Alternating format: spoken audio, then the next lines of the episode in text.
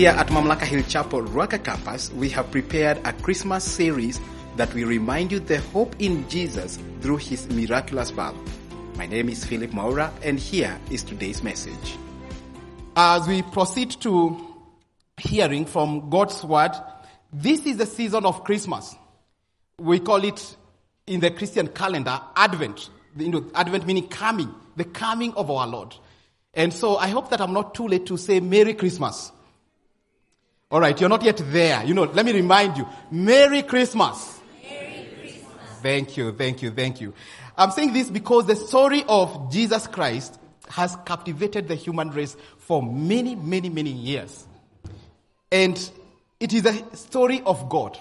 It was there, this story started even before the foundations of the earth. You know, even in the book of Genesis, when God promises that there is, there is someone who will come and will be able to crush the serpent. And the nation of Israel, you know, and later even including us, we were waiting for this promised Messiah. And so, it is a story of how God came to earth. You know, how he was born to a peasant girl in a way of div- uh, divine conception. How he worked, you know, on this earth in his father's carpentry shop. And we do not know when he left this job, the woodwork, because, but around thirty years later, around there, he became a preacher of the good news. And his ministry grew big to the extent that he would feed even five thousand men. So the ministry was really growing. But one of the interesting things is that he never owned a church or a synagogue, so to speak. He never owned a home. He never started his own family. He never traveled much. He never had friends in the high places. But instead he formed a small group of friends. Very small. Twelve men who he walked with, encouraged, prayed for, and ministered to, and mentored.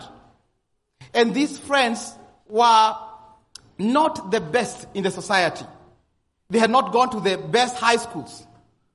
Actually, later in the book of Acts chapter four verse thirteen, you know, people used to say that these disciples of Jesus, they were unschooled. They were ordinary men. They didn't have anything to their name.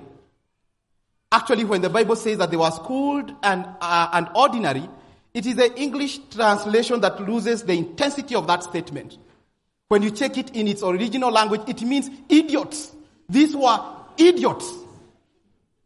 But when other people saw the courage that they had, these idiots, then people started saying, oh, it's because they had spent time with Jesus. Let me tell you, friends, no time you spend with Jesus you, that we go to waste.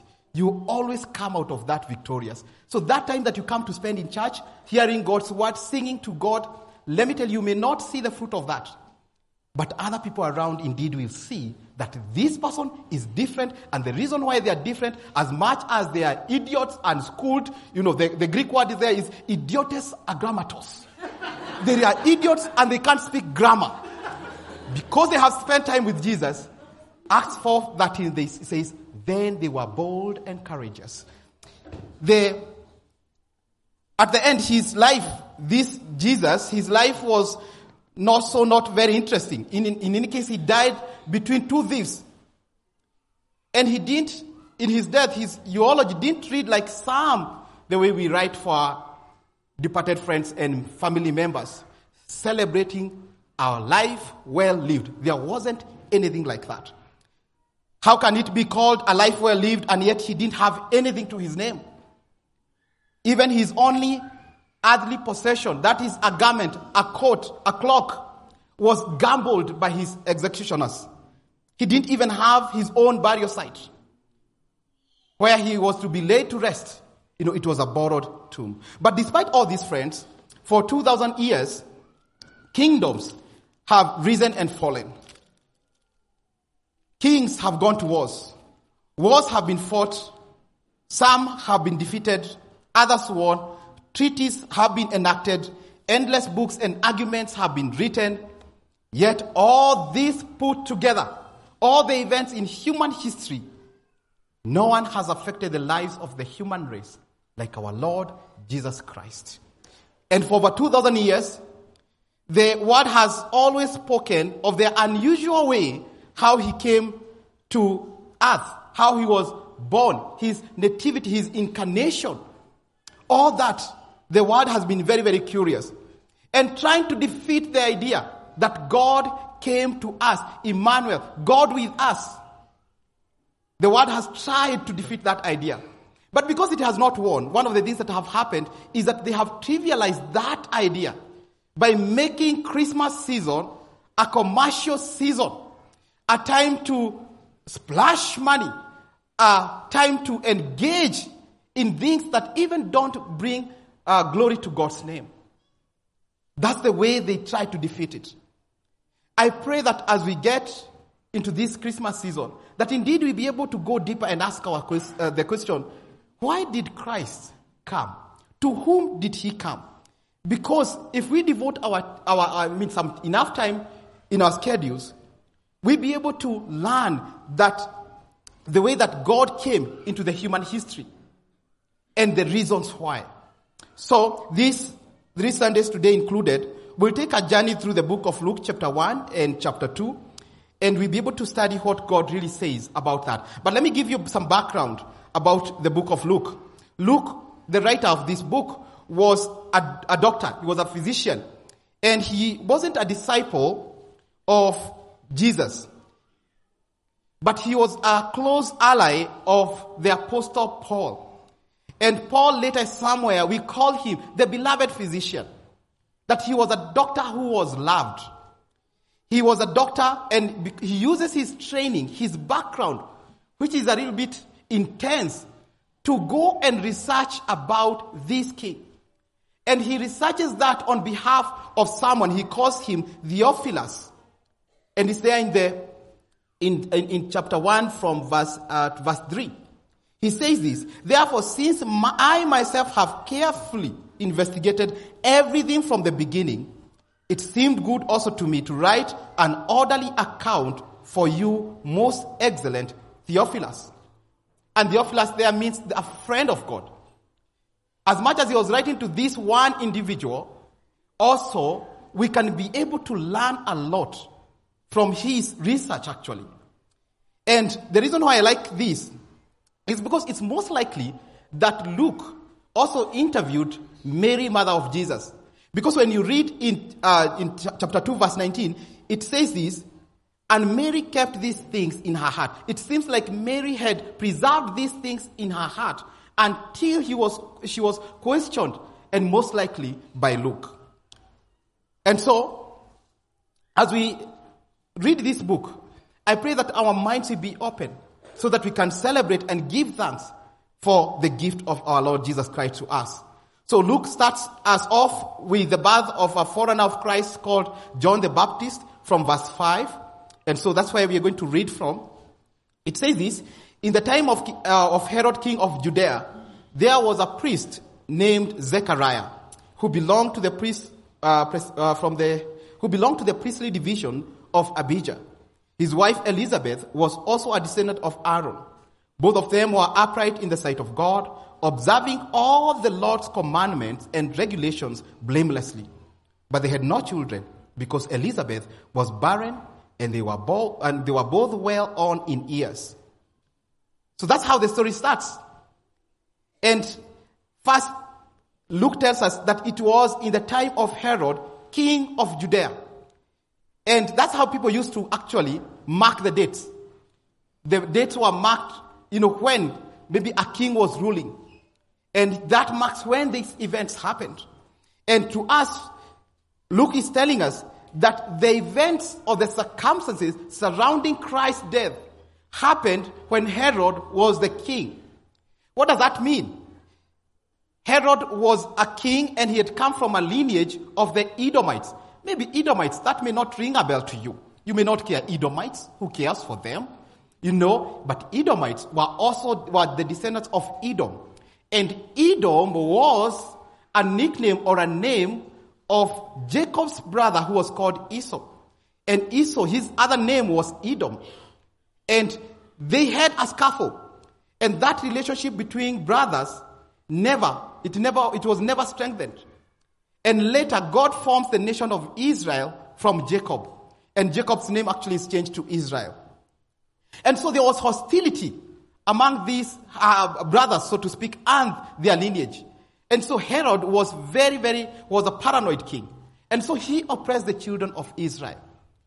But not only that, before Herod, Herod had been put in place by the Romans. And the Romans had defeated the Greeks. And the Greeks had defeated the Persians. And Persians had defeated the, who are they? Can't remember the, the, the other name who they had defeated. The Persians, I forget who they had. Babylonians, actually. That's how the children of Israel, they were handed from one kingdom to another. And God was silent. And between the Old Testament and the New Testament, there is silence from God. God says nothing for four hundred years. And so you can imagine the children of Israel, this nation that had been set apart by God to glorify Him and to worship Him. And God was silent. God had promised a Savior, but it seems, you know, time was going by and God had forgotten. But as it happens to every human race, when God is silent and God takes so much time to fulfill His promises, hope is turned into despair.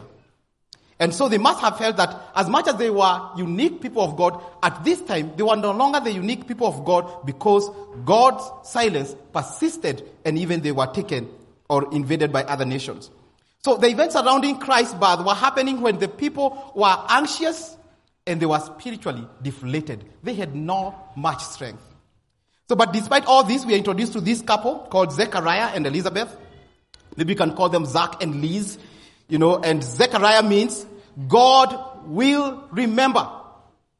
God will remember. What will He remember?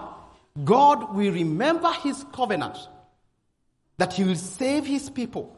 He bring to them a Savior and a Messiah. Zechariah was married to Liz there, and Liz means that God is faithful to keep to His oath. That God is faithful to keep His word. And so we have a couple here with names that of deep uh, spiritual significance and that God, God will remember. And not only that, they were also from a preserved lineage of priests, that is the Levites. And because of that, they were devout and they honored God and they followed God and pursued God, a couple that is deeply spiritual. And this This is such a couple that you need close to you. You need such a couple to be your friends. You need such a couple to be your neighbors because they will not harm you, they will not hurt you. They were gracious. You need such a couple in your real group because when you go to the house, you'll be blessed because of how spiritual they were. These are couple that you need in the church. These are couple that you need to meet this Christmas.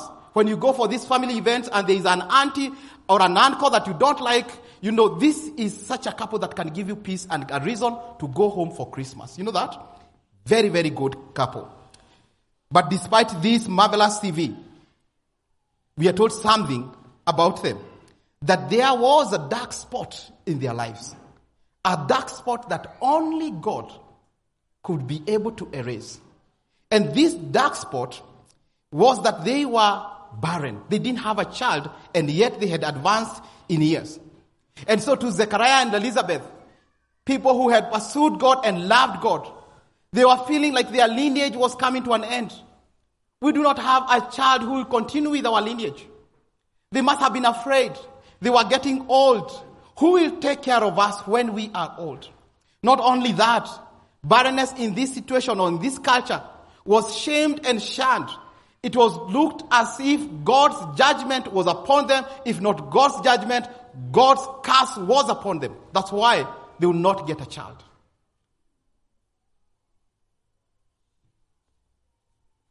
And look, he adds that small addition there, that they were upright in the sight of God. That does not mean that they were sinless, but they were upright before God. They observed all the Lord's commandment, not even one they missed. Everything. They were pious and they loved God and they lived for God all the days of their lives. but give it to Zach. As much as God had denied him the gift of a child, as much as he felt like God's heavy hand was upon them, that this God that he has served has denied them this, he still, or he was still excited to serve the Lord in the temple. That during that time, the Bible, uh, I mean, uh, Bible commentators, and this one we see from verse eight, if you may read with me. Once when Zechariah's division was on duty, and he was serving as a priest before God, he was chosen by lot, according to the custom of the priesthood, to go into the temple of the Lord and burn incense. And when the time of the burning of incense came, all the assembled worshippers were praying outside. So what had happened during this time, God had said that all those men in the lineage of uh, Aaron, all of them, they were to become priests and serve God. So over the years, many people had become priests. Bible commentators agree that there were about eighteen to twenty thousand priests during this time. And so what they did is to divide themselves into small uh, and small regiments, divisions, so that they can be able to be allocated at the time when they will serve God. But still, even these divisions, there were still quite many of the priests who were in there. And so what would happen is that they would, you know, they would, they, they throw a dice or toss a dice so that they may choose the one who will go before the Lord and present the prayers of the nation before the Lord and burn incense and present these prayers of the people of Israel, burning incense. And as the smoke, you know, went up, you know, the people, the worshippers would say, indeed, our prayers are rising up to God. May the Lord hear us and may the Lord deliver us. So when they cast, or when the lots are cast, it favored Zach. And you must know that this was a momentous, once in a lifetime chance that every priest looked forward to. And many priests actually died without ever having served the Lord in the in, the, in, the, in this place, in the temple. Because there were so many and the days were few, and also many priests were also coming up. So most likely, many of them died without ever serving God. So God orchestrates these moments, and I believe that God is in control of every human event. And divinely, God orchestrates that the lots will favor our friend, Zach. I wonder what kind of prayers that the priests would make inside this Holy of Holies. But I think there were prayers to remind God of the promised Savior. God, rescue us from our enemies. We are under oppression. Send a Savior who will come and redeem us. There will be prayers to remind God that they were still longing for the Messiah. In verse eleven, then an angel of the Lord appeared to him standing at the right side of the altar of incense. When Zechariah saw him, when Zechariah saw him, he was startled and was gripped with fear. But the angel said to him, do not be afraid, Zechariah. Your prayer has been heard. Your wife Elizabeth will bear you a son, and you give you are to give him the name John. That the Lord appears before Zach, and as it happens to all, when, when one is in the presence of the Lord, there is nothing that grips you like fear. I've never read anywhere when one, when God's presence, you know, manifested itself and the person there rejoiced. Every person fell down, even the disciples of Christ. When Christ lifted up his hand and he was able to put the wind to a standstill, the disciples were filled with fear and they asked themselves, who is this? Pastor Madenge Uh, you know, led us through the story of Isaiah. He was gripped with fear. He was gripped with fear because the presence of God is quite a huge experience. And in preparation to this, I was struck by that verse there, verse thirteen, that says, your prayers have been heard. In verse thirteen, your prayers have been heard. And I want to ask you, what do you think this means? Do you think Zechariah was, in that old age, he was still praying for a son? I don't think so. One, because when the angel of the Lord told him that you are going to get a son, and we see that shortly, Zechariah didn't believe.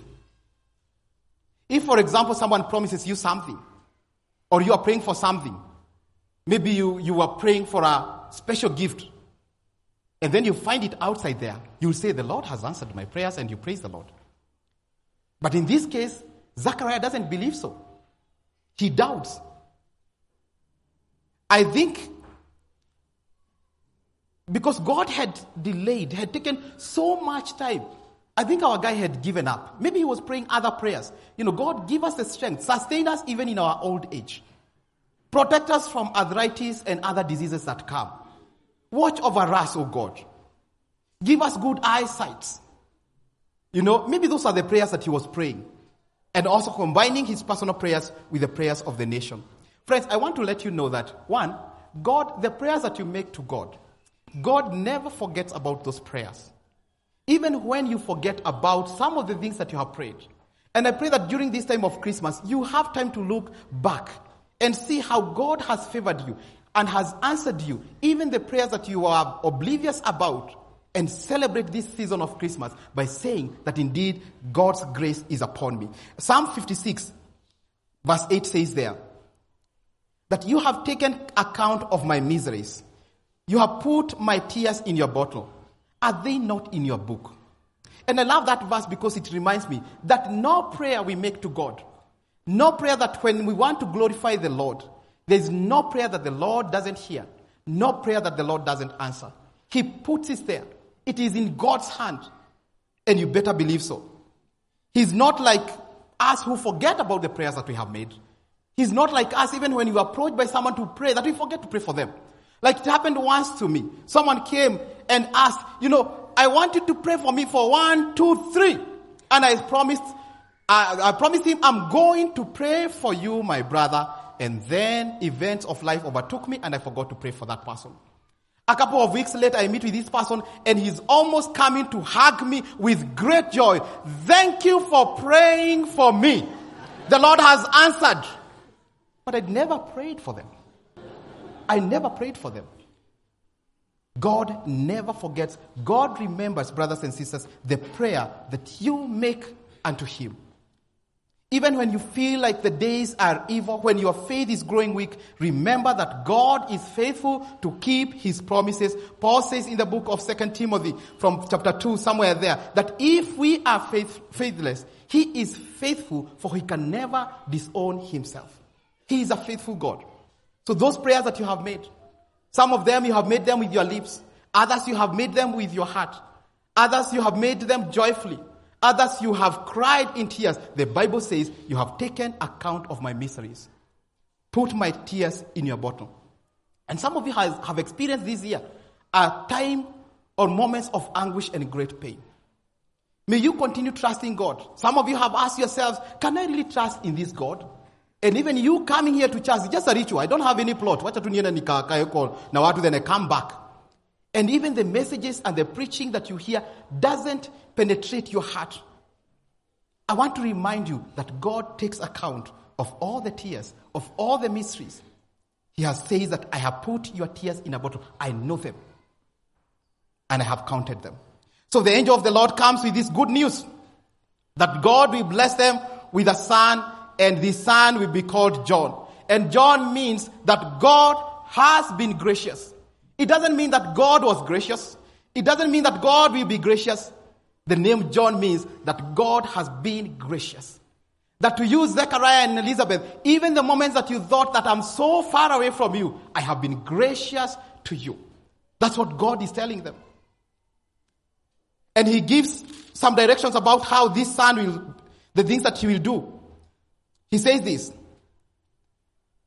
your wife Elizabeth will bear you a son, and you are to give him the name John. Verse fourteen, he will be a joy and delight to you, and many will rejoice because of his birth. For he will be great in the sight of the Lord.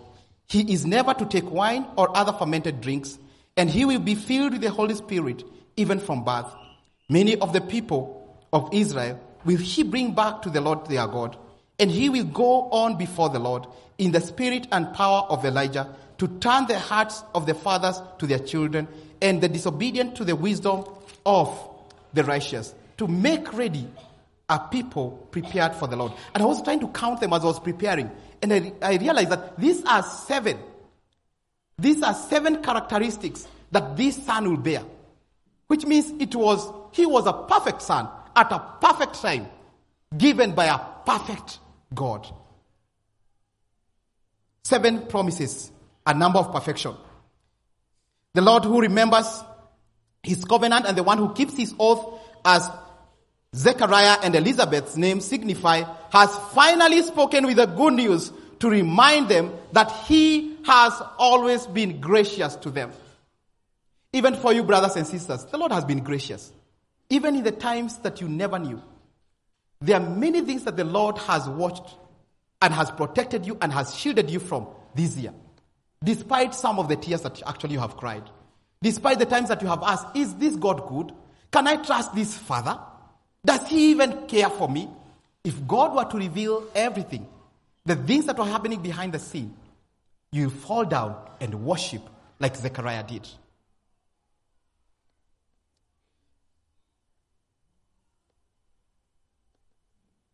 I don't know what parents you feel if you God were to tell you about these things about your child. Every parent desires the best for their children, even the parents who are here. And this was such a C V. This was such a promise. But we know very well on this other side that John didn't leave the path, at least from our eyes. Whether he lived in the desert, he wore, uh, he wore animal skins. He never used to wear even clothes. And he spent his time, a lot of his time in the river. So you can imagine when parents meet, right? What does your child do nowadays? You know, and Zechariah and Liz, they look at each other. You know, one, two, one, two, two, I do not know the prayers that you pray for your children. But the thing is, pray that your children will live in the will of God. Sometimes as parents, we want to swindle God. You get, we want to guide God on where we want our children to go. May you rest with this prayer that God, may you do that which you want to do with my child. Today, thousands of years later, we read about John. And yet he didn't leave the path. But to God's eyes, he did. Somewhere, the parents of Samson, in the book of Judges, chapter thirteen, they say, you know, and, and, and Manoah, the father of Uh, Samson, prayed this prayer. God, you know, send your angels back to come and teach us how to bring up this child. I pray that that will be the status or the conditions of our heart. But this news comes at a perfect time. That's what we are saying. And the Bible has two ways of, of observing time. One is called chronos, where we get the word chronology. We'll have our word to shine in the course of the week. I mean, this one is like seconds turn to minutes, minutes turn to hours, hours to days, days to weeks, weeks to months, months to years. That time is progressive. And certain events must fall within certain times. But also, there's also another way of looking at it. It is called kairos. And kairos is God's timing, whereby he interrupts our routines and makes a visitation that transforms our lives forever without caring the time or the season that you are in. And when he comes, he interrupts it and changes the course of your life.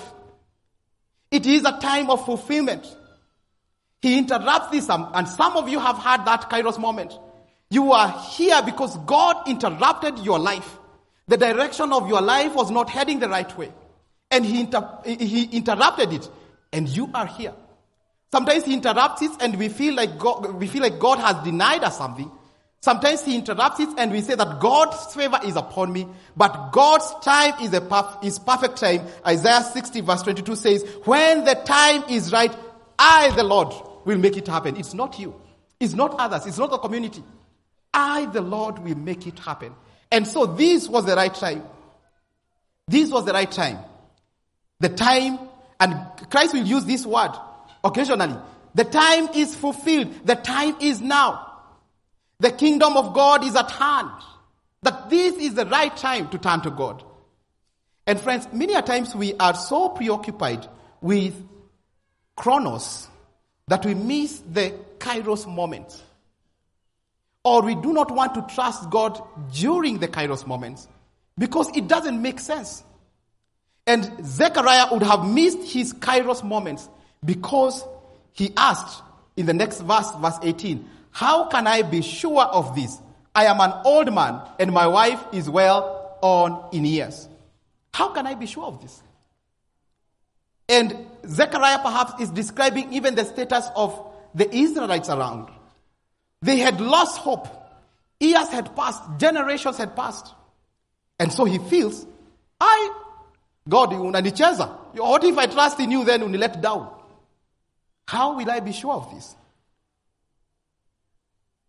And God doesn't take kindly his doubt. He is a priest of God. He is approaching God in a ritualistic way. This is a time for prayers. Let us just pray. He lacks that conviction when the angel of the Lord tells him, this is what is going to happen. And God doesn't take kindly his doubt. Because naturally, God doesn't like someone who is in doubt. And so God takes the remote and mutes the guy. Says this. And you can sense the tone. I am Gabriel, I stand in the presence of God, and I have been sent to speak to you and to tell you this good news. And now you will be silent and not able to speak until the day this happens, because you did not believe my words, which will come true at their proper, at their Kairos time. God take offense. And I, I was wondering, why would God be so angry with this and punish a man, anyway, whose question was sincere and genuine? So niende niambie watu uko nitapata mtoi alafu then you let me down.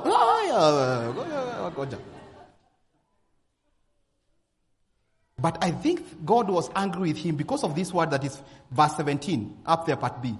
That this son John, he will make ready a people prepared for the Lord.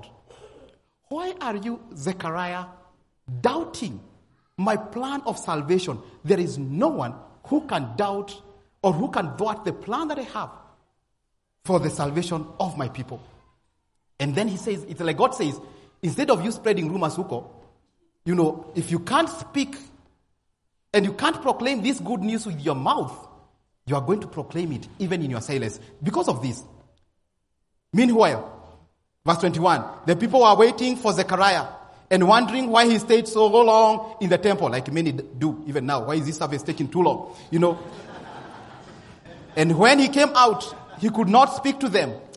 They realized he had seen a vision in the temple, for he kept making signs to them, but remained unable to speak. They were outside, and then there were these, you know, the blessings that are found in the book of Numbers chapter six, verse twenty-four, the ones that we always repeat here.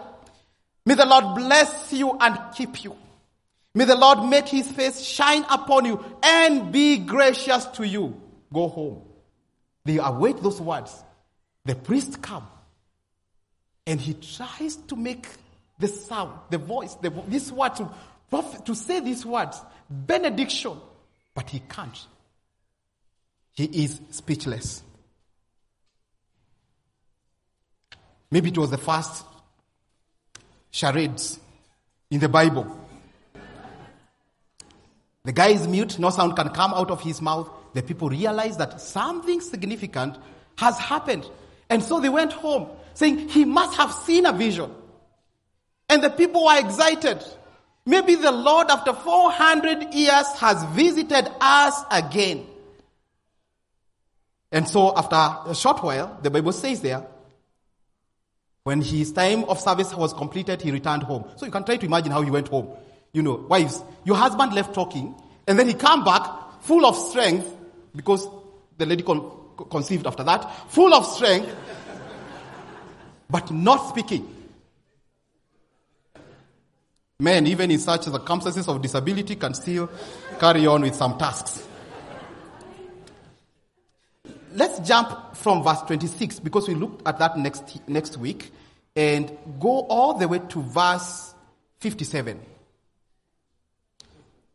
When it was time for Elizabeth to have her baby, she gave birth to a son. Her neighbors and relatives heard that the Lord had shown her great mercy, and they shared her joy. You know, and I was struck by that because verse thirteen, the one that we have read, says, he will be a joy and delight to you, and many will rejoice because of his birth. In verse fifty-eight says, her neighbors and relatives heard that the Lord has shown her great mercy, and they shared in her joy. After some days, this, this small boy is born and is taken after eight days. In verse fifty-nine, on the eighth day, they came to circumcise the child, and they were going to name him after his father, Zechariah. That this boy now, the sign of the covenant, is going to be placed on him. Remember Zechariah, we said earlier, that it means God remembers his covenant. And just before the priest gives him this name, Zechariah, because it was the custom of that day, his mommy says, no, he's to be called John, which means that God is gracious to us. God has been gracious. They doubt the mother, an attitude that hasn't changed to date. And so they ask the father, who is mute. Men sometimes, you know. There's a woman here who is speaking, and there's a man who is here not speaking, but you'd rather believe the one who is not speaking. You know, so they go to their father and ask him, what is his name? But the guy is mute. The father inscribed the name John. He had to chisel it out and cut it out. And it's, the name John actually in the original language is a bit longer. Cut it out on a tablet, that this son's name will be John, because the, the Lord has been gracious to us. That's a very, very special visitation from God. That now, this name, his name, will be made on a stone, will be planted there for long. It's not a name that will be washed away or easily forgotten. And to remind them that God has been gracious. A couple that had known nothing else but the law had now experienced the grace of God. And this makes this visitation very special. And uh, Zechariah, where he had struggled to believe, now doesn't struggle to believe. That hardcore unbelief has been turned to faithful obedience, and gives his son the name John. Immediately after that, his tongue is loosed, and he erupts with a song of praise that is called Benedictus. And it's a song of freedom and praise that the Savior has come. If you read it, we may not have enough time to read it. Perhaps you can do that in your personal study. That's the faith that your pastors have with you, that indeed you're going to read it. In Jesus' name we? Yes, all right, good, thank you. And let me just take a few verses here.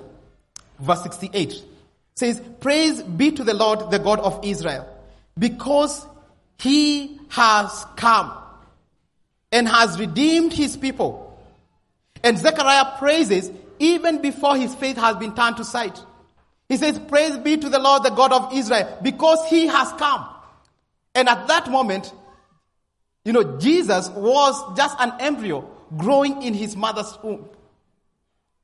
And Zechariah, who had struggled to believe earlier, now believes and says, we praise the Lord because he has come to redeem his people.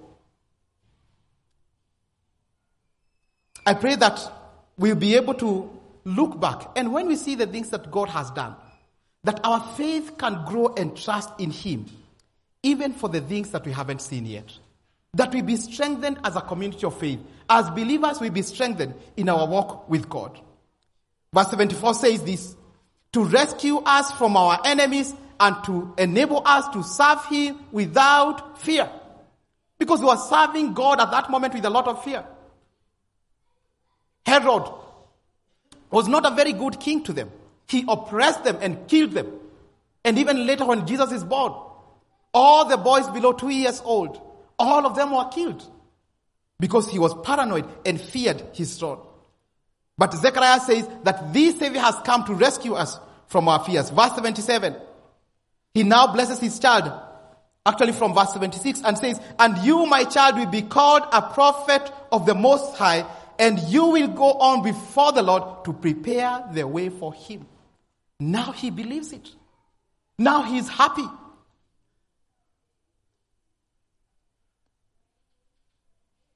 And how will this Savior who is coming, how will he come? You know, First John in verse seventy-seven says, to give his people the knowledge of salvation through the forgiveness of their sins. And how will these sins be forgiven? In verse seventy-eight, because of the tender mercies of our God, by which the rising sun will come to us from the heaven, to shine on those living in darkness and the shadow of death, to guide our feet into the path of, of peace. Friends, Zechariah, who was anxious, he sings a song. He sings a song of praise to the Almighty, from strife to a song, that indeed the visitation of God has come. And he sings this song. Initially he was in a place of despair and anxiety, but now he has hope of what this Savior, this Messiah will do. I pray that even for us, this Christmas, the first Christmas, was a time of great anxiety. But it ended up being a time of great hope. It doesn't matter how the year has been for you, friends. No matter the challenges that perhaps you may have experienced, I pray that during this season of Advent, that indeed you'll be able to look back and raise a song of praise to the God Almighty, because God has been gracious to you. That you can come from anxiousness to a place of hope. I pray that you believe these words and accept his gracious gift to you. We see that the chapter one of Luke starts with a time that people were deflated in all ways, but it ends with a song, because the Messiah has come. I pray that you look into this situation and be able to praise God and to ask God to come and intervene in every situation that you may have faced, and bless him, for he is still gracious to you if you are a child of God. May the Lord bless you and keep you, and have a lovely week even as you think about these things of Christmas. Amen? Amen.